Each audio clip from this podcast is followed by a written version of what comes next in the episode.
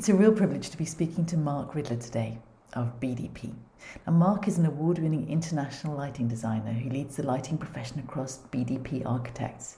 He has over 35 years' experience and is a Fellow of the Royal Society of Arts. After designing over 100 shows, he became an associate at MBLD in 1998 and joined BDP in 2003. Mark believes that collaboration is essential for great design and has recruited a vibrant team from varied backgrounds, including product designers, engineers, theatre designers, and architects, effectively forging them into a winning force in international lighting design. Human interaction with architecture through the medium of light is central to his philosophy and practice. His projects are varied, covering commercial, public realm, leisure, retail, art and art galleries, transport, and daylight design.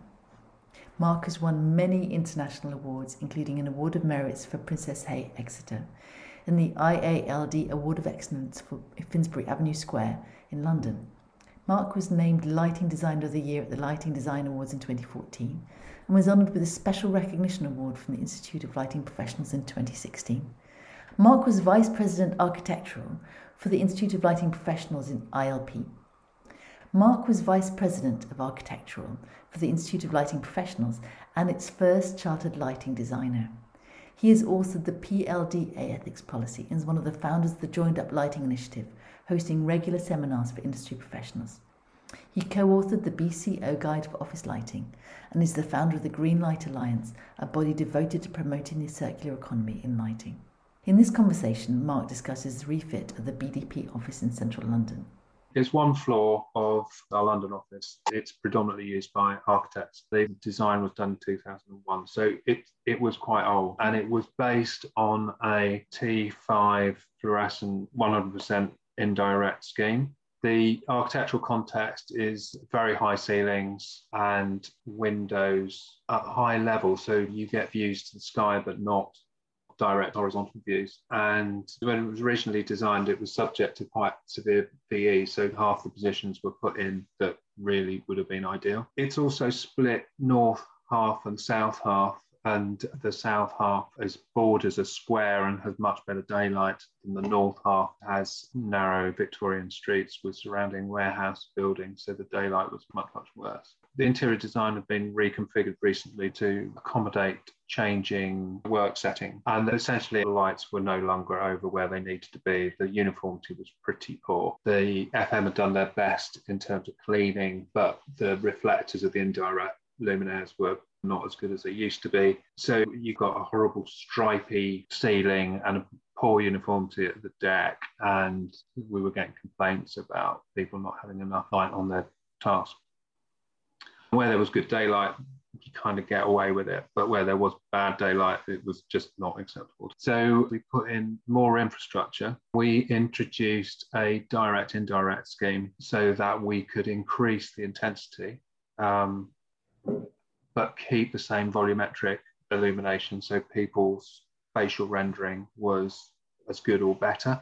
The, the good thing about fully indirect is that you get very good vertical illumination because the light of scatters everywhere, so you're not getting that direct shadowing. But the bad thing about it is it has that cloudy sky feel, so it's very diffuse. And our preference is to have a mixture of direct and indirect so that you get something kind of punch and intensity. It's a more efficient way of doing it. But still, you get the bright skyline.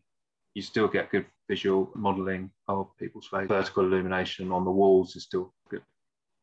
So that was our preference. But we knew that as soon as you were introducing any kind of element of direct illumination, you were going to have to shorten the spaces between the runs of luminaires. We were using Linetic product and it's extremely discreet.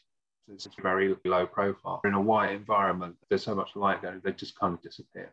In terms of the architects and the architecture, they were very pleased and happy about that. The main thrust of the design was actually really, really simple. We increased the light levels to what they needed to be, which was quite a lot more light, but we didn't increase the energy use. So, whilst it didn't, the move from fluorescent to LEDs didn't save us energy, they increased the light levels without incurring any more electricity. And then the other thing about the original situation was that there was no lighting control at all. There were switches at final point of entry, which meant essentially all day, every day, until the security guard wandered around at night and there was nobody there. So it could be turned off at nine, 10 o'clock at night. But the whole floor would be burning if there was just a single person pulling a late one. So it was really, really inefficient. So one of the things that we introduced was a Bluetooth control system without having to run extra control. You could nonetheless introduce PIR and a time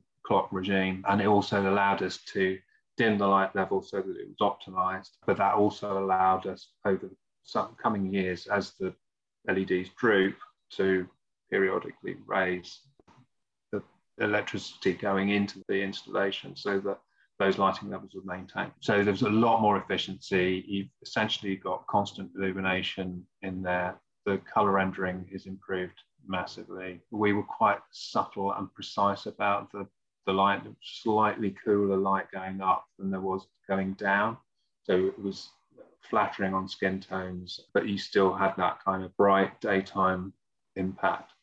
We didn't go the full hog of full circadian. There's so much daylight in that space that actually we felt as though the benefits of doing any daytime boost would be very minimal, if anything. But it would have been nice to be able to turn down and then to go very warm in the evening. So that was an aspiration which we couldn't really afford. The, the whole scheme is based on task illumination as well. So there's desk lamps on every bench. So people can tune their lighting level up. If, for instance, if they've got visual acuity problems or they're slightly older and their their eyes just need that little bit more light. So we could tune the light to a level that gained general appreciation. But if a particular individuals needed it boosting, then there was desk lamps there for them to do that.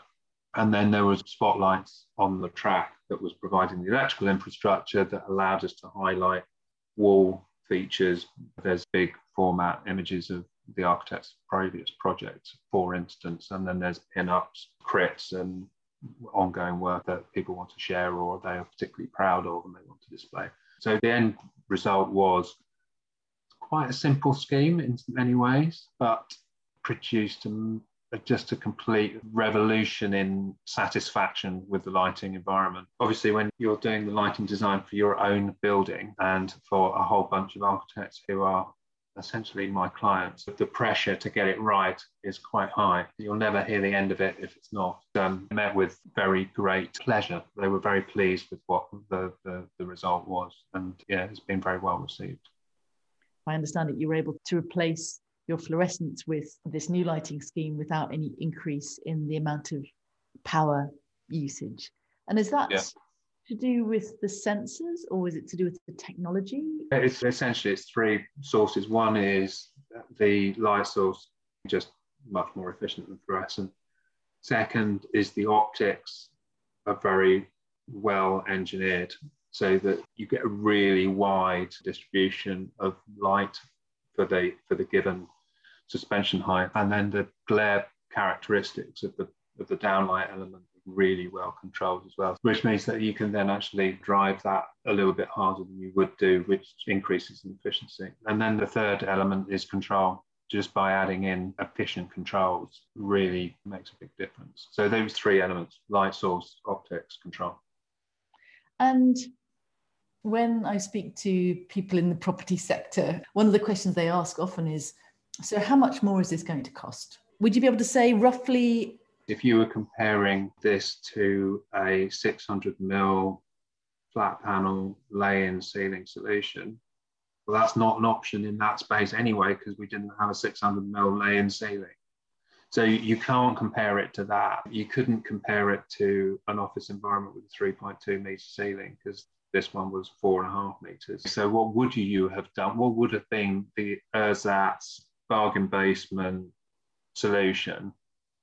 It's difficult to think that you would do anything other than a, than some kind of suspended or track mounted solution in that space. And you, I suppose you could have gone for a completely direct system. I don't think it would save you that much money. And the, the critical thing is that the, the, lighting is a minuscule part of the cost of the building and a, and, a, and a completely negligible part of the cost of your people. You've actually only got to get your people working 1% better and you pay for the lighting 10 times over. But what's interesting is that in all the work that I'm doing at the moment, you can see that there's a split incentive very often where the mm. person who pays for the lights don't ever see the results in terms of people being happier or that wow factor. Okay, to give you an example, we did a project for Nottingham, Nottinghamshire, uh, Northamptonshire County Council. It was a new build and it was going to be chilled beams and the office space was going to be what it was going to be. We introduced the Linetic floor standing solution to that project as a value engineering option. Because it, in that situation, you've still got absolutely perfect light in terms of direct, indirect, people, energy, but it stripped everything off the ceiling and it allowed the engineers to strip the cooling off the ceiling. And so you didn't have any services to the ceiling at all. So the, the whole thing was actually produced a much better quality of light and cost less as well. Now that is unusual, but it's an illustration that quality doesn't always come at a capital premium. And I think this is one of the contributions that design brings that if you look at the brief very carefully and you understand what the project's strategic objectives are, you frequently can come up with a with a solution that is more efficient, uses less stuff, is cost neutral, energy beneficial, in terms of the human, massively beneficial. But if you were just going to say, well, we're going to do a sector generic solution, so a good fitting was going to cost more than a bad fitting, how bad can we go? It depends what the budget is, depends what we can get away with, depends what minimum numbers we can hit. Nobody's going to like it. Actually, in a Cat A situation, they'll probably come in and rip it all out and put something else in anyway. Just not the way to do it. And that's not capital efficient either. I can't give you, uh, oh, it only costs 10% more because sometimes it costs 30% less. And sometimes it costs 20% more. But what I'm finding is in these property chat rooms, they say, oh, that, that's going to be more. And the, the perception that it's going to be more is a bit like having a personal shopper. They can actually save you money sometimes. You might buy less, but the right stuff that you can combine in different ways. Am I talking about lighting or clothes here? Most people don't do this every day of the week, whereas it's your trade. And so it's going to make more sense for somebody to come to you and ask for your help than to go out there and try and do it on their own with catalogues. And it's, it's certainly true that most of what we get involved with is owner occupied in some shape or fashion. So you're creating something for a end user And that's what generates our design anyway. That's what motivates our design is a profound understanding of human needs and desires within an architectural env- environment. So unless actually what those needs and wants of your end user, that the human within the space is going to be, it's quite difficult because then it just then boils down to a, a compliance question. What are the numbers? what's the easiest way, what's the cheapest way of getting those numbers. But they tend to end up being, well, inevitably not very human and therefore not as effective as they could be. Sure, there's enough life for you to come in and do pretty much anything, but will you want to? Will that help you in a workplace environment? Will that help you attract the best staff? Is that going to create the best teams? Is that going to keep people in your organization? Is it going to communicate your brand values or your ethos to your staff if they are just in some generic office that could be anywhere in the world, anywhere in the country, anywhere. It depends, I suppose, where you as a business are in that value chain as to how much you value the environment you provide for your staff. Yeah, I would suggest that there isn't a single business that doesn't need its staff to feel valued. Because that's got to be the starting point. That's why you go into work. There's a financial transaction, but there's an emotional transaction with the company that you work for. What's the uplift? I mean, we have provided architects on that floor with an exemplary lit environment so they can just get on and do what they love to do it well without getting migraines, without getting headaches, so they can work productively and happily. They're not gold plated. There's nothing as luxurious about it. There's nothing ostentatious about it. It's just good, high quality illumination. It's the minimum they deserve. So if you were talking about reducing the cost, you'd also have to commensurately reduce the quality. And then how low do you go before your staff start noticing or complaining? It's almost impossible to attribute particular numerical impact to a single source of intervention. So if the bean counters are going, well, show us the money then, prove that. Well, I've never been able to have the stats that, that do it. But, but then you don't have to do everything objectively. You can do things qualitatively as well. One of the arguments that we make is about longevity of an installation. It's now got a very flexible infrastructure. So you would hope that there a lighting electrical infrastructure there that will allow for the space to be adaptable in the future. And the, the dimming system with the headroom, we've done quite a lot in terms of future proofing. One of the things I've been heavily involved in recently is the Green Light Alliance, which is all centered around circular economy. The challenge is interestingly what happens if actually the light fittings outlast what the need is. And what do you do with them end of life? Or interestingly when they've still got quite a lot of life left in them. And that's a really interesting debate that we're trying to grapple those kind of challenges both as designers also the supply chain and the way in which they're beginning to change the way in which they construct the products but also looking very carefully at their business models and then also with designers being the halfway house to communicate circular economy principles to clients. Last year, we did research very apparent that product is only part of that story. The projects are really intrinsic part of that circular story because you can have a circular product, but you insert it into a non-circular project, it's not circular.